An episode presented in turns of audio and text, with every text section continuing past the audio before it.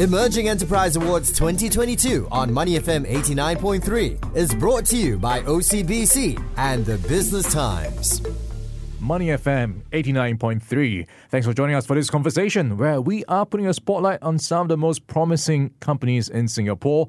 And no annual award better honours the bold ambition of Singapore's young businesses under 10 years old than the Emerging Enterprise Award, jointly organised by The Business Times, the Financial Daily under Singapore Press Holdings, as well as OCBC Bank. Now, this year, 2022, marks 15 years of the award's celebration of business innovation, resilience and excellence in SMEs, the bedrock of the Singapore economy.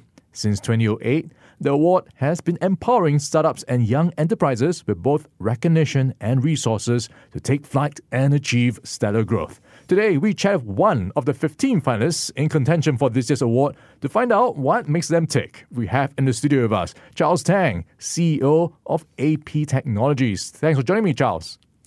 Thank you for having me here, Ryan. All right, let's get into your business, AP Technologies. You are in the medical field and you specialize in catheters and tubings. For someone who's not very familiar with this industry, what do you do exactly? So our core competency is in medical tubing and catheter assemblies. What that means is we're extruding tubing. You can think of it as straws, except a little bit more complicated, a little bit more technologically advanced. But essentially, these tubings and these catheters are used in medical procedures. Most of our products go into Class 2 or Class 3 FDA CE devices, and they're products that save lives. And this is quite critical when it comes to surgeries, operations, like you pointed out. So what's different about your stuff? So we really focus on achieving tight tolerance, precision parts. We're a contract manufacturer, so we help our finished device customers to push the limits on what they're trying to achieve and really scale up their production when it gets past the regulatory approvals. And you are able to do that because you have vertical integration. We are vertically integrated. We started off only making tubing, and after a number of years, we've been adding many capabilities. Today, we have over 20 different processes. We're able to build catheters from start to finish within our company. What that means is cost savings for our customers, and we can shorten lead times for their development. And you can push the envelope when it comes to design as well and customization. So give us an idea in terms of maybe the lower costs or in terms of designs. What sort of benefits does it bring forth to your clients? Well, to give you an idea on the design aspect, our customers can really take a design, a back-of-the-napkin design to us, and we can iterate it quicker than our competitors because we're doing the extrusions, we're doing the secondary processes, all within one company. So they don't need to send that one part out to 4 or 5 different companies to have it made. From a cost perspective, we're a manufacturer in Asia, so there are cost benefits to us being in Asia. And with us building the entire components and finished device in our factory, we're able to get our customers cost savings on average 15 to 20% over our competitors. Well, that is very convenient for your clients to get into, just one-stop shop for everything you need when it comes to catheters. But I understand the industry can be quite hard to break into because of all the standards, the domain knowledge, but you managed to find a way in. How was that like for you? You're absolutely right, Ryan. There's many barriers to entry in the medical device industry. Regulatory, quality barriers to entry. Many customers won't switch to new suppliers for a 10-15% cost savings. So it takes time. The sales cycles are very, very long. We have to be patient, and we have to deliver excellent service. And when we get our foot in the door, really not to let up on our quality. I think those are the keys to breaking into the industry. And you've been in the industry for a couple of years already. Have there been any trends or how the industry has evolved over the years that you noticed?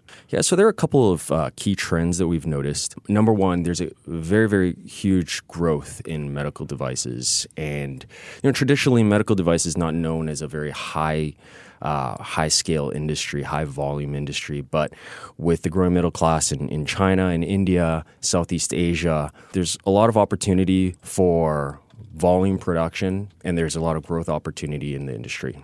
The second trend we notice is there's a lot of consolidation within medical tubing and medical catheter suppliers. So 10 years ago, you could walk a trade show and you would see, 20 companies doing medical tubing in the US. And today, if you walk that same show, you might not even see half that number. A lot of consolidation, a lot of M&A activity in the last 10 years. Charles, times have changed. And talking about times changing, and the backdrop is a lot of issues with supply chains, expenses, things of raw materials are going up. How has that been affecting your industry?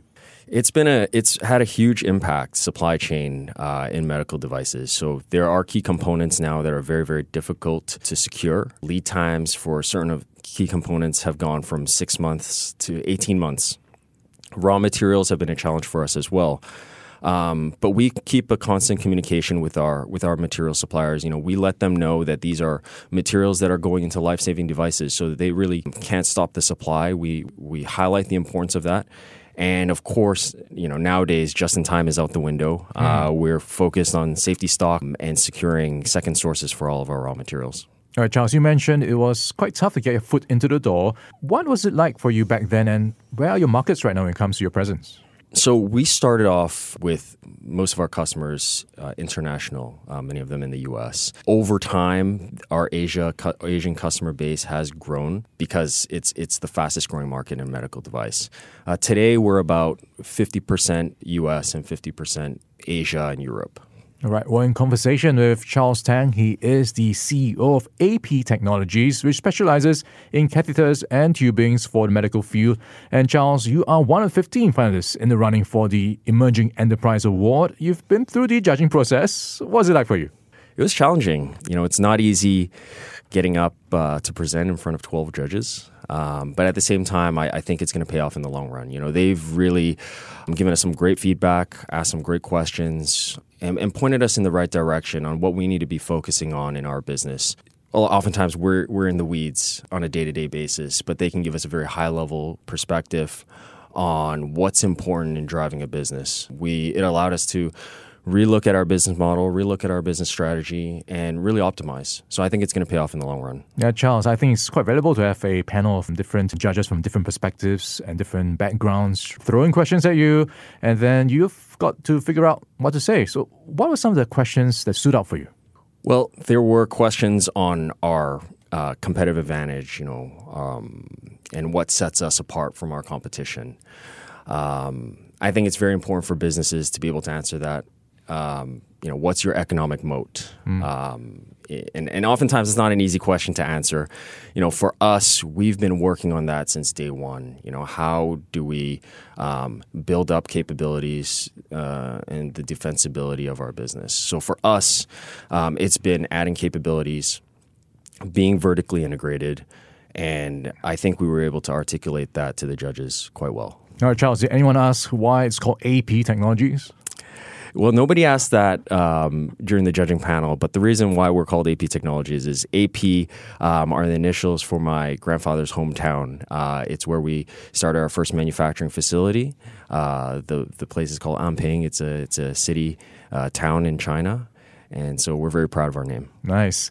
And one last thing, Charles. If you do win the OCBC Emerging Enterprise Award, what will it mean to you and your company? Well, it would be an honor to win. Us being in the medical device industry in Singapore, I think it's important to show that Singaporean companies in medical device startup companies here can do well. It's an industry that's oftentimes dominated by larger countries like the U.S. and China. So I think if we do well here, it would mean a lot to us. It would mean a lot to our team, the recognition and showing that we can do this here in Singapore. All right. All the best for the future, Charles, and the company as well. We've been chatting with Charles Tang. He is the CEO of AP Technologies, one of the 15 finalists in the running for the Emerging Enterprise Award, jointly organized by The Business Times as well as OCBC Bank. Thank you, Ryan.